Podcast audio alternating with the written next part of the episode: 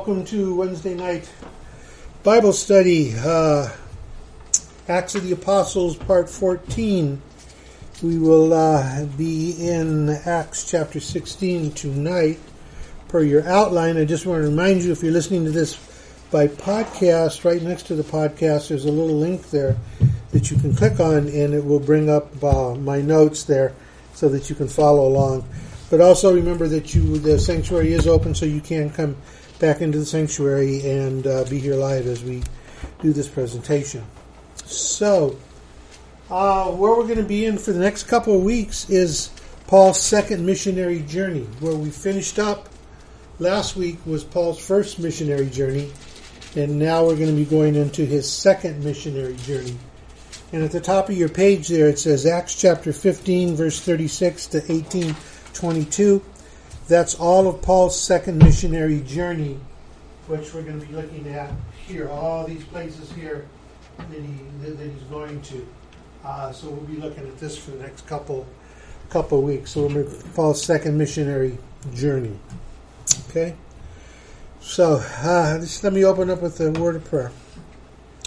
Father, thank you again for this time and bringing us together, the Lord. We ask that. Uh, you open our eyes to see, our ears to hear, our heart to receive what it is that you have for us in the Acts of the Apostles, what it means to us individually and corporately as the body of Christ, Lord. Uh, Holy Spirit, we thank you that you're the teacher here, that you guide us and provoke us to thought, question, response, uh, whatever it is that we need, uh, you know, so that uh, you guide our conversation here tonight. So I thank you for those that are here, those that are listening to your podcast, Lord. We just thank you for it. In Jesus' name we pray. Amen. Okay, Acts chapter 15, 16. I'll be reading verses 1 to 5. Someone's going to be introduced to us here. Chapter 16, verse 1 to 5. It says, And he came to Derbe and to Lystra, and behold, a certain disciple was there, named Timothy, the son of a Jewish woman who was a believer, but his father was a Greek. And he was well spoken of by the brethren who were in uh, Lystra and Iconium. Paul wanted this man to go with him, and he took him and circumcised him because of the Jews who were in those parts, for they all knew that his father was a Greek. Now, while they were passing through the cities, they were delivering the decrees which had been decided upon by the apostles and elders who were in Jerusalem for them to observe. So the churches were being strengthened in the faith and were increasing in number daily. So if you remember from last week, you know, the first missionary journey, they went, they came back, they gave a report, uh, and then they, they had a report that some of the churches uh, were being told you have to become a Jew first and then before you can become a Christian and that's when the letter to the Galatians was written, uh, written by Paul on that, and we kind of went through that last week, uh, where, where, where, it talks about that, you know, uh, that we uh, we come to to Christ through faith, not by works of the law or anything like that. So what we have here is a little bit of what seems might be a contradiction to that, because we're introduced to Timothy in verse one. It's the same Timothy uh, First and Second Timothy. He's going to be a young pastor that Paul's going to be writing to. He's someone that Paul uh, he'll he'll be coming up more and more, but he's someone that Paul had great affection for, and that Paul used in a great way, and he mentored him. And so when he writes First and Second Timothy, he's writing to uh, someone that he knows as a mentor. He's mentoring him, uh, but it's a good pastoral uh, uh epistle. So here Timothy is is uh, is named. And now remember, I always tell you, Scripture will give you the information that you need, but sometimes we have to dig a little behind the information. And what I mean by that is sometimes we have to know the manners and the customs. We have to know Judaism. We have to know uh, a little understanding of the Greeks, uh, the Romans, how they handled and did things. So it says to Timothy, a son of a Jewish woman who was a believer, but his father was Greek. Okay. Then it says, he was well spoken of by the brethren who knew him. And then verse 3 Paul wanted this man to go with him, took him, and circumcised him because of the Jews who were in those parts, for they all knew that his father was Greek. Now, this sounds like a contradiction to what we heard last week, because now here he's, he's, he's circumcising him as is the custom of the Jews, and but yet his letter to the Galatians is saying, why are you doing uh, that stuff? How did you come to faith? Because you did the commandments or because of faith? But yet here he's got Timothy and he's doing a Jewish custom on him. That's a little bit of tension, right? Sounds like a contradiction. Is it?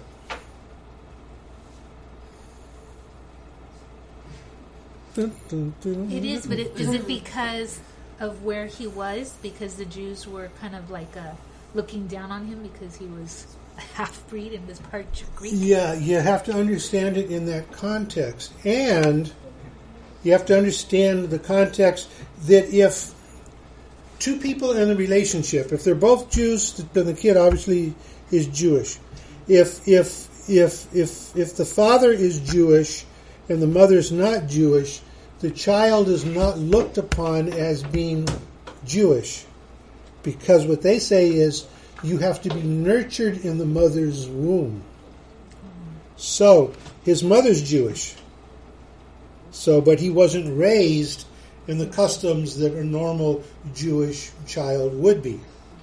And so, because he's going to be going places, and obviously because he's earmarked by Paul uh, to do something, and he's going to be dealing with the Jews, he's going to be dealing with them, he doesn't want to have, in a sense, this little stumbling block for them and say, well, why should I listen to him? He wasn't whatever, yada, yada. So he, he does this. So what you get here is the idea that Paul is somewhat flexible in respect to Jewish traditions as long as it doesn't violate the gospel. In other words, he's not saying here, Timothy, you're going to be circumcised because you have to do this to be a Christian. That's what's not that's not what's going on. He's doing something that should have been done uh, as a, as a child for him, and because you're going to be going out and you're going to be dealing with other other Jews, he was doing this as a as a matter of of custom, you know. So it wasn't.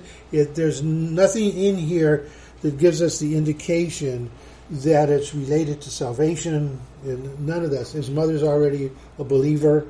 Uh, his father's a Greek, and so that's kind of what's going on in that particular passage there. It's more of uh, kind of uh, uh, just doing things that need to be done within the family.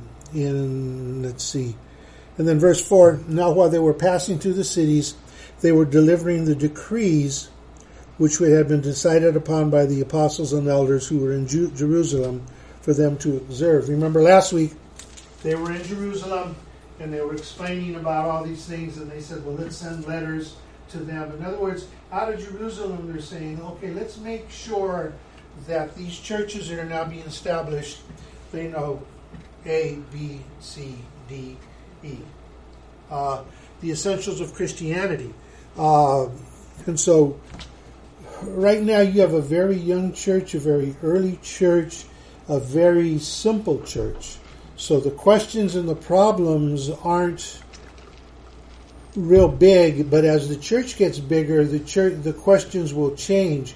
For example, I believe it's next week we're going to get into it when he goes up to Thessalonica, and the problem up there is the question is now becomes, well, if Jesus is supposed to return, and they thought Jesus was going to return in their lifetime, what happens to those people that die before Jesus returns? So that's why Thessalonians was written, and it goes into some end time stuff there. And it talks about meeting in the air and all that. We'll get to it next week. We'll, we'll, we'll break it down. But you see, as you get farther into Christianity and questions and different things arise, then you need to counter them. You need to you need to meet those questions, as opposed to like like like uh, uh, then later on the question will be uh, in the second century and stuff. How do you baptize? And is it okay to baptize children or not baptize children? And, what age?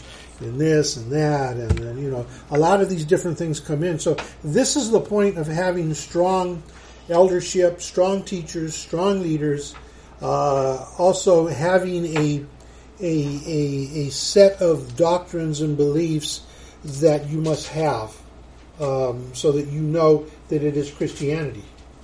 Because again, if those in in a few weeks, when we get to Romans, whenever, whenever we get to Romans, it might be after uh, after the holidays, but when we get to Romans, you're going to see Paul breaks down and does all those doctrines, all those essential statements, all those things that this is what you must confess as a Christian.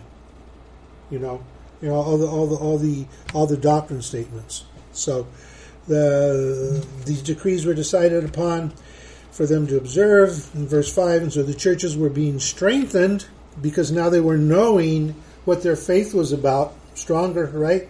The essentials in Christianity, the faith, and were increasing in number daily.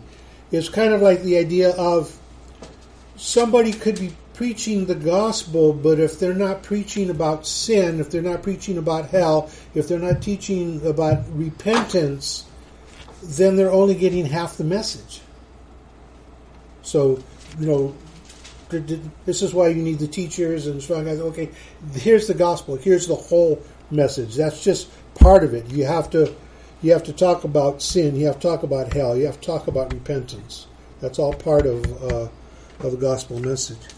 So, any thoughts, questions on that? It's kind of a manners and customs issue there. It's not a doctrine issue. Um, that's what was going on in Galatians. Galatians, it was a doctrine issue. You're saying you have to do this. You can't be a Christian unless you do these things. Okay, so again, this is also just chase a rabbit real quick. This is kind of where you have that flexibility inside of Christianity. For example, worship styles. Worship styles are not doctrine statements. We're all worshiping the same God, so it doesn't matter if your style is to sit down. It doesn't matter if your style is to stand up. It doesn't matter if your style is to raise one hand, two hands, or sing and dance or whatever. You know, uh, uh, that's that's that's that's worship styles. Those aren't aren't aren't uh, um, things that affect the outcome of salvation.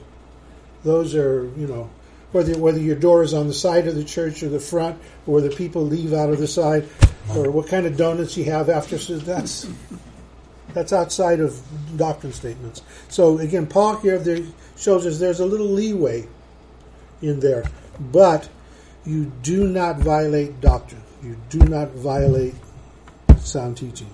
Okay, that has to be there. Okay, verse six to ten.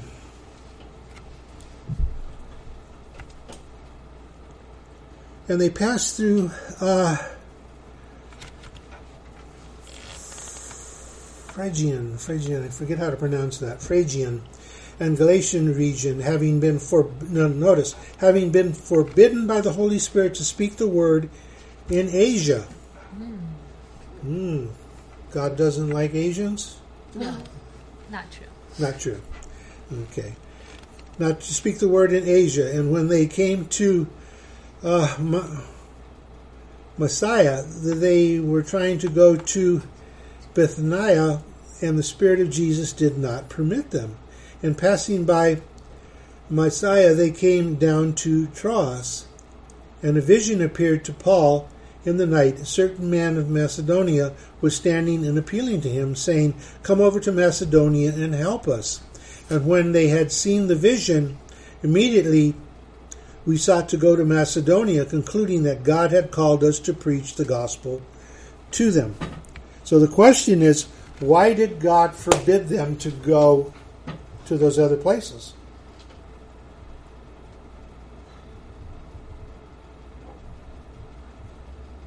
Why?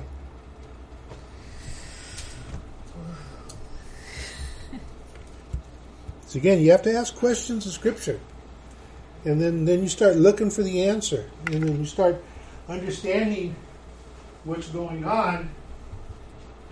You know, this was this is Turkey here. But part of this stuff up in here was also part considered part of Asia Minor, and you had these big cities and things up in here.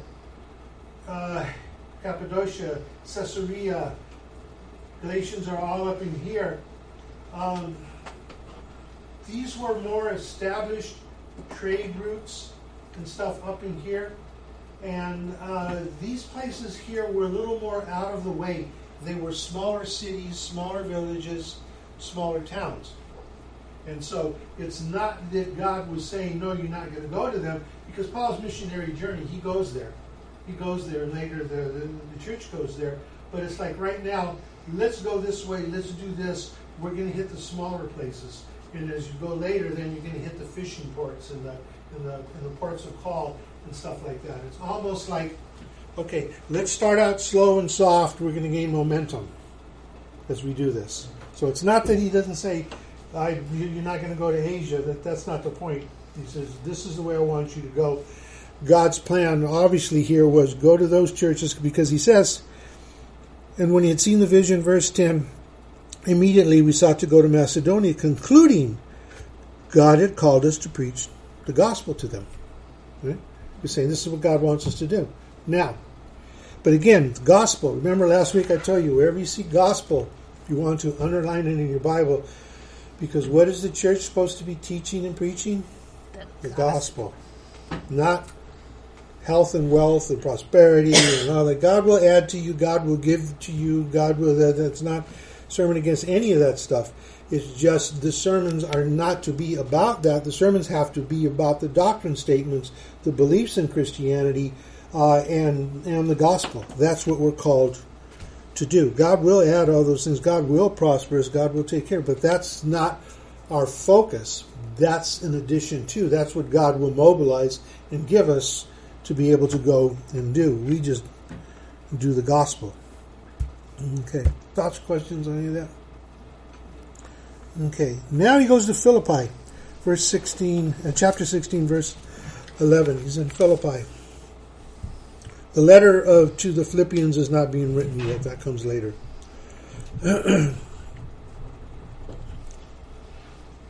Acts 16, verse 11. Therefore, putting out to sea from Troas, we ran a straight course to Samothrace so, you know, he's going over here. He went through all of this stuff, and here's all of this, and here's the Troas. And he comes right over here from the ocean, right to there. Now, see, this is the thing with Scripture. When you're reading Scripture, you don't realize how much they traveled in a few verses mm-hmm. until you really look at it on a map and say, well, wait a minute, now, now they're over here how many weeks and months did it take to do that to get over here? We're just reading it and we think it's it's one day to the next day. No, sometimes it's it's it's weeks or it's months, and he's going through there. So when it says they're strengthening the churches in the region, that means they're going through and, and passing through a lot of a lot of stuff. If there's something important needs to be brought out, it will be brought out in Scripture. So therefore, putting out to sea from Troas ran straight course to Samothrace, uh, and on the day following to Neapolis, and from there to Philippi, which is a leading city in the district of Macedonia, a Roman colony, and we were staying in this city for some days. Now, this is important. They went to Philippi, a leading city in the district of Macedonia, and a Roman colony. Put that in your back pocket for a second. Verse 13. And on the Sabbath day we went outside the gate to a riverside, and there were supposing there would be a place of prayer. And we sat down and began speaking to a woman, to the woman who had assembled. And a certain woman named Lydia, from the city of Thyatira, a seller of purple fab- fabrics, a worshipper of God, was listening and the Lord opened her heart to respond to the things spoken by Paul. And when she and her household had been baptized, she urged us, saying, If you have judged me to be faithful to the Lord, Come to my house and stay. And she prevailed upon us. Now, this is where Lydia is introduced. You'll hear about her later. Uh, she's a woman, you know, uh, uh, she helps establish the church there. But, a couple things here. Who's the author of Acts? Luke. Luke. He wrote Luke and he wrote Acts. Luke is from Philippi. So this is this is his hometown where they're at. So he's he's writing about his hometown here. That's why he says it's a leading city in the district of Macedonia, a Roman colony. We're staying there for some days, you know, in the riverside. We're sitting there, and this woman comes. Her name, verse 14, her name was Lydia from the city of Thyatira, a seller of purple fabrics. Purple fabrics were royalty. That's that's you know uh, royalty purple is a royal color, and to make a purple fabric, you had to make it from a certain uh Uh, uh, uh, snail shell, and and uh, off the Mediterranean there, and it took a long time, and so the fabrics were expensive. So not knowing that, you just think, oh, the lady made a bunch of purple stuff. She liked purple things. No, she made very expensive things, and she she obviously had a I don't know if she had a shop or whatever, but this was not an ordinary deal here. This was someone who made fabrics with this purple linen, and she was a worshiper of God. It doesn't say she was a believer. See, when it says now a believer, they're talking about a believer in Jesus Christ as Lord and Savior. It says here she was a worshiper of God. So she's worshiping Yahweh, the Old Testament God. Right? And she was listening, and the Lord opened her heart. Now, this is important. When you're sharing the gospel, who opens their heart? You? The Lord does. That's the Holy Spirit's job. Our job is just to deliver the message, and God is the one who opens the heart. That's why if if they reject what you're saying, don't get all too bent up about it because Jesus said, "Don't get bent up about it." I'm paraphrasing, obviously. He, he says, "But it's not you that they're rejecting; it's me." Okay, so God is the one who opens the heart. So God opened her heart to respond to the things spoken by Paul. So here you had someone who knew of God but it still took the Holy Spirit to open her heart to respond to the gospel that Paul was preaching. Okay? So, again, this is evangelizing people that know God or they might go to a different type of church or I was talking to somebody just, just, just not too long ago about about you know different types of churches and there's cults and things you know as you talk to them God opens their heart to hear what you are saying the truth you know, in the way. And then verse 15 it says, And she and her household had been baptized. Uh, and her household had been baptized, and she urged us, saying, If you have judged me to be faithful to the Lord, come into my house and stay. And she prevailed upon them. Another little clue here. It says, it says she and her household. This doesn't necessarily mean talking about husband and kids and all that stuff. It could be mean her servants. And then she asked them to stay at her house, which means she had a very large house for, you know, Paul and Timothy and, you know, whoever else was with them to stay. Most people did not have room for the couple of grown men, you know, to stay. They just had one room little little deals. So here again, little clue. This is a woman of, of, of wealth and position in that uh, uh, area there. So we've, Timothy's introduced. Uh, Lydia is introduced. Questions, comments? Verse 16. And it happened that as they were going to the place of prayer, a certain slave girl, having a spirit of divination, met us, who was bringing her masters much profit by fortune telling. She had a spirit of what? Divination. Divination. Now, divination, as it's translated in Hebrew in the Old Testament, divination means witchcraft. Here, divination, as it's translated in Greek, uh, can also mean witchcraft, but it actually means serpent or ventriloquist, which is kind of kind of interesting the way you you know that word developed. And so the idea here is that uh, the idea is a serpent who is crafty, and the uh, uh, you know I don't know if she was a ventriloquist or not, but she was doing something with this divin- divination, this witchcraft, uh, that was bringing her masters a profit by fortune telling. So, which is divination, which is witchcraft, right? So, this woman is now introduced into the story. Verse 17 and 18. Oh, yeah, I'm sorry. Um, in that verse, is it possible that someone in a church, um, maybe not Christ um, center, but they call themselves a Christian, could have that spirit of divination um, and use it um, to, for power in the church or Yeah, good question because watch what we're going to read right now. Yes, yes, the perfect question for the perfect two verses coming up here. Uh, let's see, following after Paul and us, she kept crying out. Now, notice, this woman is doing divination, witchcraft, fortune telling. She's following after Paul and us. She kept crying out, saying, These men are bondservants of the Most High God. Wait a minute. This is a woman whose divination, witchcraft. She's following behind them, saying, These men are bondservants of the Most High God. In other words, she's, in a sense, confessing that these are men of God. Listen to them. Now, watch. Who are pra- proclaiming to you the way of salvation. Why would she do this? Plot thickens. Verse 18. And she continued doing this for many days.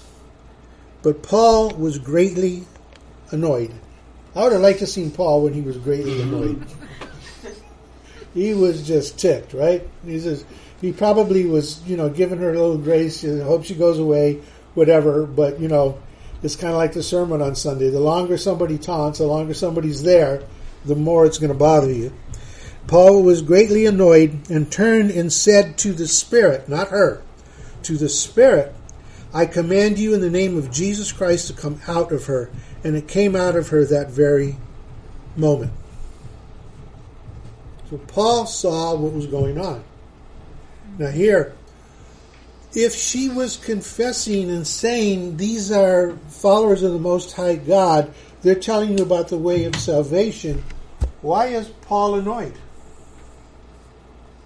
Because she's doing it as a trickery? Very much could be, because that was what she was doing. She was a fortune teller. She was she was she was trickery. She was a ventriloquist. What do ventriloquists do?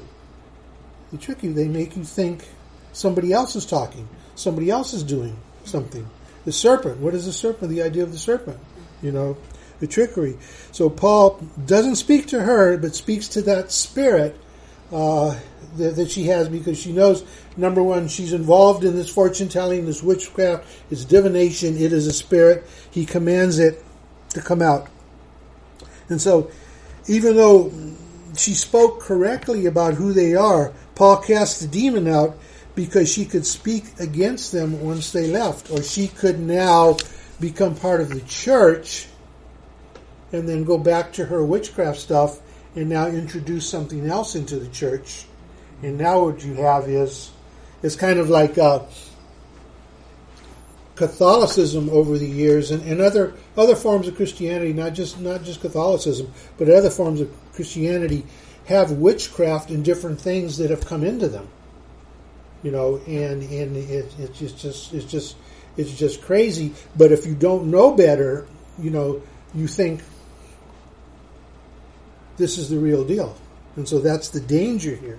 So you know he has to put a stop to that because he knows they're going to be leaving, and uh, uh, w- once they leave, this woman is still going to be there. So he casts that spirit out of her, so she won't continue to do that. Thoughts, questions?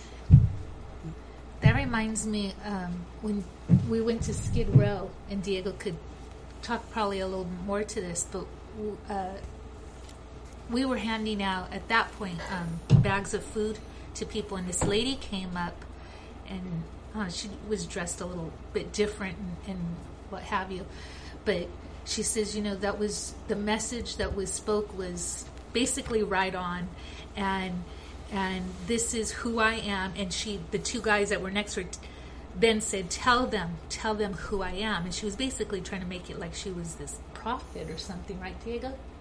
And as soon as I read that, I was like, "Oh my God, this is a lady from Skid Row." And then somebody took to her and started witnessing to her. So I don't know what happened from there, but it reminded me of what was going on here. Yeah, uh, chase a rabbit on that too, because that's why when you're doing those kind of ministries, you have to be very, very careful because there's all kinds of stuff going on down there, and you don't want. If you're going to take someone that is very young in the Lord, you need to make sure you're able to explain and protect them. You don't want to just say, "Hey, yeah, we're all going down to Skid Row, and we're going to have dinner afterwards." And, and no, this is spiritual warfare. It's rough out there, and it's there's there's demon stuff. There's there's things that you just I want to say she said she was like expect. a lord or a god or something like that. She referred to mm-hmm. herself in a, in a deity sense. Mm-hmm. yeah. So yeah, you don't want to say any more on that? You have anything more? I just want Yeah, she was basically proclaiming to be the Lord. She was calling herself the Lord, and she had both of them were to the right and left, like a triangle. She was in the front, and two people were behind her, like disciples. really Yeah. yeah. See that's now again. See, how do you deal with that? You remember when you have to realize this is spiritual warfare. This just isn't somebody. This is this is a whole different deal going on here. So good point. Thanks for bringing that up. Verse 19. So he, he cast the demon out of her. Verse 19 But when her masters saw that their hope for profit was gone, they seized Paul and Silas and dragged them into the marketplace before the authorities.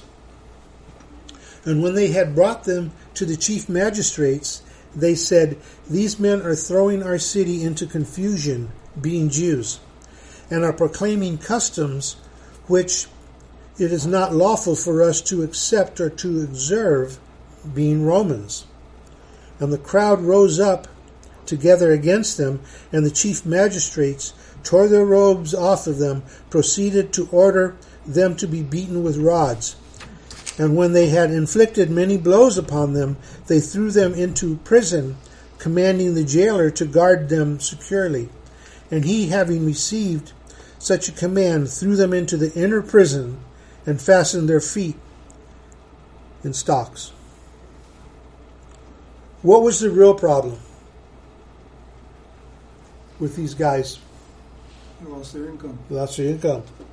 They lost their cash cow. That was that was the for them that was the big thing.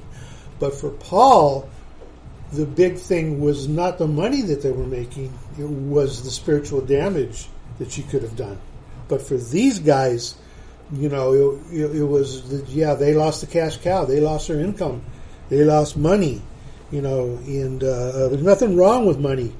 It's the love of money. It's that when that becomes the focus, then it's a whole different thing. Nothing wrong with God prospering you. Nothing, nothing wrong there. Um, couple things here. Uh,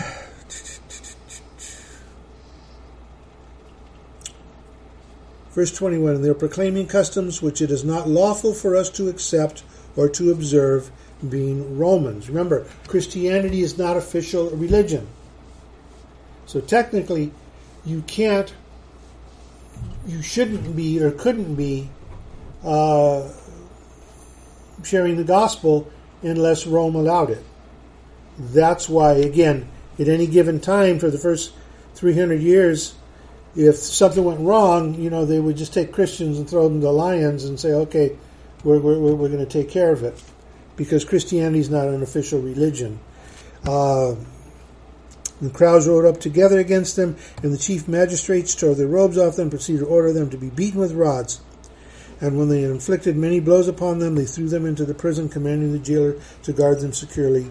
And he, having received such a command, threw them into the inner prison and fastened their feet in stocks. He knew that he was going to have to take care of them, right? Okay. Any thoughts or questions on that? Here's 25. But about midnight, Paul and Silas were praying and singing hymns of praise to God, and the prisoners were listening to them. Okay, now what are they doing? They get they're thrown in the jail, the inner jail, and what are they doing? Crying, calling their lawyer. Uh, no, singing praises to God, Having a worship service. having a worship service, They're singing hymns of praise to God, and the prisoners were listening to this because this is something different. You know, you get thrown into jail, and now you're I'm I'm out of here. I'm, I'm whatever, and now these guys are praising God in jail. This has got to get their attention. Verse twenty six, and suddenly there came a great earthquake, so that the foundations of the prison house were shaken, and immediately all the doors were opened, and everyone's chains were unfastened. Some earthquake, huh? And when the jailer had been roused out of sleep and had seen the prison doors open, he drew his sword and was about to kill himself, supposing that the prisoners had escaped. Now, see, this was the responsibility of the chief jailer. That if if if you lost those guys, your life was going to be, you know, on the on the hook here. So he realized he's in deep here, and he's he's going to kill himself, supposing that the prisoners had escaped. But Paul cried out with a loud voice, saying, "Do not." Do yourself no harm, for we are all here. So Paul stops this guy uh, from from from uh, harming himself. Verse 29 And he called for lights and rushed in, and trembling with fear, he fell down before Paul and Silas. And after he brought them out, he said, Sirs, what must I do to be saved? So obviously, he heard it too. Obviously, he's seen something going on here. This is like, you know, with uh, Peter. This happened a couple times to Peter. That didn't happen in, in a vacuum.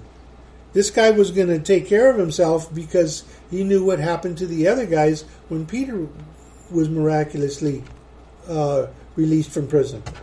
The, the centurions came and took him, they beheaded him. So that's why he, he knew. So, you know, they knew what was going on. So think about this in the context of you're hearing these stories and who these people are and, and, and what's going on. And now, you know, you hear these stories up over in here and, and these kind of things in different places. And now you're over here and you realize this thing is now spreading. This Philippi is right here. It's spreading to where they're at. And this, this, this thing happens and he realizes this is just like what, what happened with, with, with that guy Peter a couple times. You know, everything's loosened, and he says, "What must I do to be saved?" There's a doctrine statement, and they said, "Believe in the Lord Jesus, and you shall be saved, you and your household." Believe in the Lord Jesus. Now, it's much more than just believe in the Lord Jesus. What do we believe? We're sinners. Sin has separated us from God.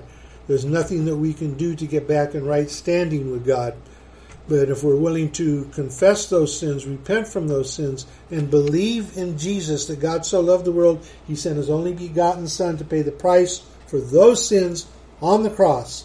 That's what you believe. It's just not believing that Jesus came. You see, that's that that's a whole different thing.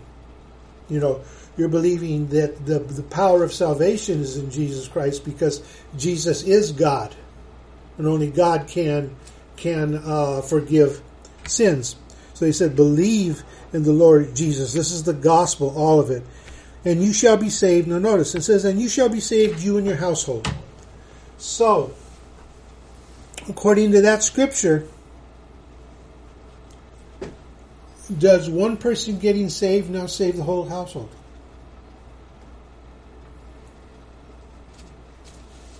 No, but I think they become the witness to the rest of the household. And if he's the head of the household, I'm sure he's going to start witnessing to his family of this is what happened to me, and How sure are you of that? pretty darn sure. Pretty darn sure. Well, I mean, he also could be saying it's a foretelling of what's going to happen. Scripture always reveals, right? That's why I always say keep reading. You get yeah, because if you just stop right there, oh, if one person's and I've heard people say this, if one person saved in your household, the whole household saved. I've heard it. But see, that's just taking one passage and now building a church out of it. No, you can't do that. You know? Now watch, verse 32. And they spoke the word of the Lord to him together with all who were in his house. So you just keep reading. He says, "You and your household will be saved." He says, "You know, you're going to hear about it. We're going to preach to your your your your family too, right? Because what do you do as, a, as an evangelist when you when you're evangelizing and you say, you know, someone comes to you and says, you know, I need I need to be saved. What must I do? I mean, that that's that's a that's a perfect storm if if you're out evangelizing, and then you know your your next thought is, okay, let's let's go home. Let's talk to your family. Let's let's, let's share the good news with your family. So, so they spoke the word of the Lord to him together with all who were in his house, and he took them that very hour of the night and washed their wounds, and immediately he was baptized, he and all his household. And he brought them into his house and set food before them and rejoiced greatly, having believed in God with his whole household. Because the gospel was preached to them all, as Adrian pointed out. So, again, Scripture uh, reveals Scripture, Scripture explains Scripture. But now we got a problem. The problem is these guys are out of prison, and it was this guy's responsibility to keep them in prison. And now he takes them out of prison. He gets saved, but what's going to happen to him? Because he's supposed to watch them. Yeah, uh oh. Verse 35. Now, when the day came, the chief magistrates sent their policemen saying, Release those men. So now the magistrate is saying to those guys, Go get those guys in jail. And the jailer reported these words to Paul, saying, The chief magistrates have come to release you. Now therefore, come out and go in peace. Huh? Come out and go in peace? But Paul said to them, They have beaten us in public without trial. Men who are Romans and have thrown us into prison, and are and now are they sending us away secretly? No, indeed. But let them come themselves and bring us out. He was out, but now apparently they went back into jail because if they didn't go back into jail, what was going to happen to the jailer that just got saved in his household? Going to be killed. He would have been killed. So now they go back into jail. See, they've already know God's doing something. God's working here. They've already been shackles and all that other stuff. So to go back, you know, you just go back and preach the, the gospel to the rest of the ones that are there. No, indeed, but let uh, them come themselves and bring us out. 38. And the policemen reported the words to the chief magistrates, and they were afraid when they heard that they were Romans. Remember, I told you, remember the thing about being a Roman? Put it in your back pocket? Just think about it for a second. It says that they were Romans. And they came and appealed to them, and when they had brought them out, they kept begging them to leave the city. And they went out of the prison and entered the house of Lydia. And when they saw the brethren, they encouraged them and departed. Let me go back and read it again, this time with a little bit more understanding. Verse 38. Now, when day came, the chief magistrate sent their policemen, saying, Release those men. And the jailer reported these words to Paul, saying, The chief magistrate have sent to release you. Now, therefore, come out and go in peace. So, obviously, he went back in jail to make sure the jailer wasn't going to get in any problem. But Paul, verse 37, but Paul said to them, They have beaten us in public without trial. So Paul's not willing to let something go here. He says, They've beaten us in public without trial, men who are Romans. See, they identified them when they threw them in jail as Jews. Paul says, We are Romans. Paul was a Jew, but he was also a Roman citizen. And you could not publicly beat a Roman citizen. As a Roman citizen, you were exempt from that kind of punishment.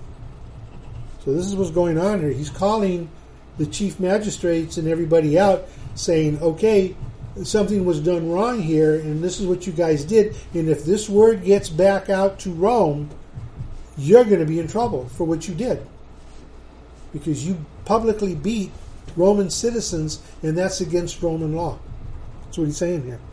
But Paul said to them, They have beaten us in public without trial, men who are Romans, and have thrown us into the prison. And now they are sending us away secretly. In other words, in other words, hush all this up. Paul saying, No. No, they're not going to do that. No, indeed. But let them come themselves and bring us out. And the policemen reported these words to the chief magistrates, and they were afraid when they heard that they were Romans. See, now the magistrates are afraid. They got they got two things to worry about. Not only their salvation, they got to worry about Rome. It says, and they came and appealed to them, and when they had brought them out, they kept begging them to leave the city. It's just go on your way. Just go, go. We're sorry. We're sorry what we did. Just go, go, go, go. And they went out of the prison and entered the house of Lydia, who was introduced earlier. And when they saw the brethren, they encouraged them, and then they departed. And where they depart for? We're going to find out next week. They go to Thessalonica. And that's where we're going to pick up the story next week. Thoughts, questions, comments?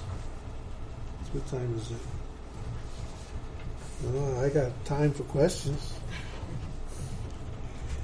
I got time for rabbit chases. uh, I, since we're since we have time, I actually wanted to uh, take a little side detour. Sure. And um, read an article that I was uh, looking at uh, the other day. It came out on CNET, and then um, it says how to combat seasonal depression during the COVID nineteen pandemic. Mm-hmm. And so it says here that uh, so now we have some numbers. I talked. I think I talked. We talked about this not so long ago. But uh, COVID nineteen has caused a surge in mental health issues across the country, with at least forty percent of Americans reporting struggling with mental health in a recent CDC survey. And as we approach as we approach winter, Americans may also struggle with seasonal affective disorder. So it's called SAD. I don't know if you ever heard of SAD, seasonal affective disorder. When it's cloudy, people get gloomy and they feel depressed. right. And so, um, Happens in the holidays a lot. yeah, yeah, because there's cloudy, there's no sun, right? It gets dark at five, and you know, so it's it's a real thing, and um, and so you know, uh, it's you know, it's gonna get worse. Mm-hmm. So I just think it's interesting, you know, for us as a church, definitely are an opportunity for us to go out and um, interact with these people because they're basically by causing everybody to stay home and not allowing churches to open and all that. It's, is just getting really bad, and so Um, I thought it was an interesting article. reason, a reason to pray, a reason to, again, you know, part of the reasons of opening the church up is is uh, uh, you know weighing things on both sides, and you know, the longer you are closed as a church, and every church has to make this for themselves, this decision for themselves. But the longer you're closed, it, it's going to be harder to reopen. And then with this kind of stuff, people are already being trained to stay home. And so, You know, we are we are commanded to congregate. We're commanded to come together, uh, and and part of it, you know, has to do with sharing one another's burdens and praying for one another and and and, uh, and strengthening one another and, and the teaching and all that stuff. You know, you just cannot do it at, at, at home. So the church has to be mindful of all of this and weigh all these things, because uh, uh, on one hand, there's there's a, a, fear there, and rightly so, especially if you've got pre-existing conditions, or you know, we know people you know in the hospital, you know, with this, uh, and and so how do you how do you handle that? You know, how do you still be the church? How do you still you know? Do we just stop everything, or do we find ways to be the church and get people back together and take precautions where we need to take precautions. And for me, it's it's like if we don't move forward, we're gonna we're gonna if we don't take one step forward, we're gonna take ten backwards in the long run. You know, and so it's that it's not not doing it to go against the grain. It's just to look at what are our rights constitutionally. What is what what what does the Bible say about it? and to look at that and uh, say, you know, we need to come together, but we need to be mindful, as Diego's pointing out here, that there are a lot of people that are just going to be holed up, and and uh, even in best of years, the holiday seasons are are are very rough on a lot of people because of losses. You know, they lost loved ones or whatever it is, and now the holidays, which are supposed to be a joyous time, they they don't know how to you know interact with that, and so they they push themselves aside. And then the other side of it is, yeah, days are short, it's dark, it's gloomy, it's whatever. That that affects people psychologically. You know, that's that's like uh, people that live in uh, uh, up north or even down south, depending how the you know the, the earth is tilted. When you don't have that much light during the day, depression is extremely high because you're not out, you're not you're not doing things, and people we just tend to to shut down. So we need to be mindful of that, and we need to find ways to reach them and look and see who might be going through that, you know, and how how do we handle that and how we go forth. But for me, I think as a church, we need to hit this thing head on. Say we're here, we're open, and uh, I'm just looking to find some ways that we can go out and do some uh, evangelizing where we need to do we need to do that.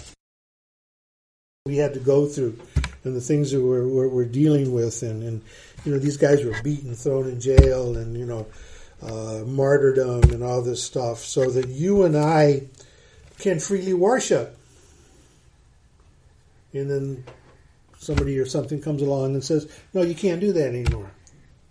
You know, you have to you have to weigh weigh that. You know, what is God doing and how is He doing it? But again, you know, you just can't recklessly be doing things. You do have to have some wisdom and all that. But it is a good, valid point. So next week we're going to be chapter 17 if you want to read ahead.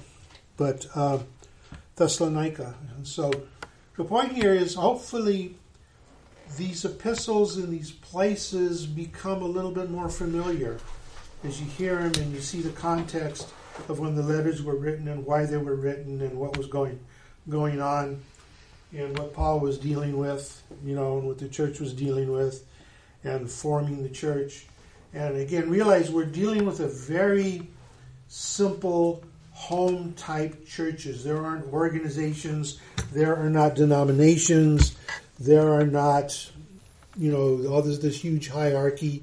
There's a there's a basically a hierarchy of apostles that's that's a hierarchy, and they're now teaching teachers to teach, and making sure that every church has teachers and leaders and sound doctrine, and that's what they're doing. So, what should we be doing as a church? Make sure we have strong leaders teaching sound doctrine, and the gospel's got to go forward. So, yeah. As Christians, we are to share the gospel of Christ, make disciples, baptize, taught to obey all Christ's commands that was given to children, right? That was the children's church, which is Uh, exactly what the big church needs. Exactly. You don't change a word, a word of it. But again, here's here's the important part. You, you don't take the gospel and water it down into words that you think a kid can understand. You tell them what the Bible says. Train a child up in the way he or she should go, and when they're older, they won't depart from it. In other words, you're putting a strong fabric, you know, we used to call in the old days a backbone behind it, you know, so it stands up straight. And so, yeah, so that's good, good stuff. Yeah, that children's uh, that children's uh, what's it called curriculum? Yeah. It's pretty hardcore, man. They don't they don't sugarcoat anything. No, they, you, they go you right can't. into some pretty deep uh, words. And for an eight, eight from eight to ten, I think, or eight to twelve, it's like, Mhm. yeah, that's that's higher than than regular regular school teachers. Look at, look at the size of that thing. So, Yeah. I mean, that's no joke. Yeah. And there's DVDs and everything is crazy, but it's, it was a good investment, I think. Yeah. And so, praise God. Thank everybody for that. So, what is that? I just pictures. That's screensaver. That's screensaver. Scared me there. Ferris wheel going too fast. Yeah, that's yeah, that's uh, okay. Let me uh, close in prayer. Father, we just thank you again. We just thank you for what we've learned, what we've understood, Lord. What uh, uh, you're showing us, Lord. Again, we want to see you. We want to see your church, Lord. We want to understand the times that we live in. We want to understand how are we to preach the gospel. What is it we need to do to glorify you in everything, Lord whether we're children or teenagers, adults, uh, Lord, whether we've been in the church one day or we've been in the church all our lives, Lord, we, we, we, we do as Paul says, we continue to press in to this word, Lord. So, Father, it is my prayer that you continue to watch over us this week, guide us, strengthen us, encourage, encourage us, heal us, help us, do all the things, Lord, that you do, and you do so magnificently. This is why we give you the praise and the honor and the glory. In Jesus' name we pray. Amen. Praise God. See you Sunday.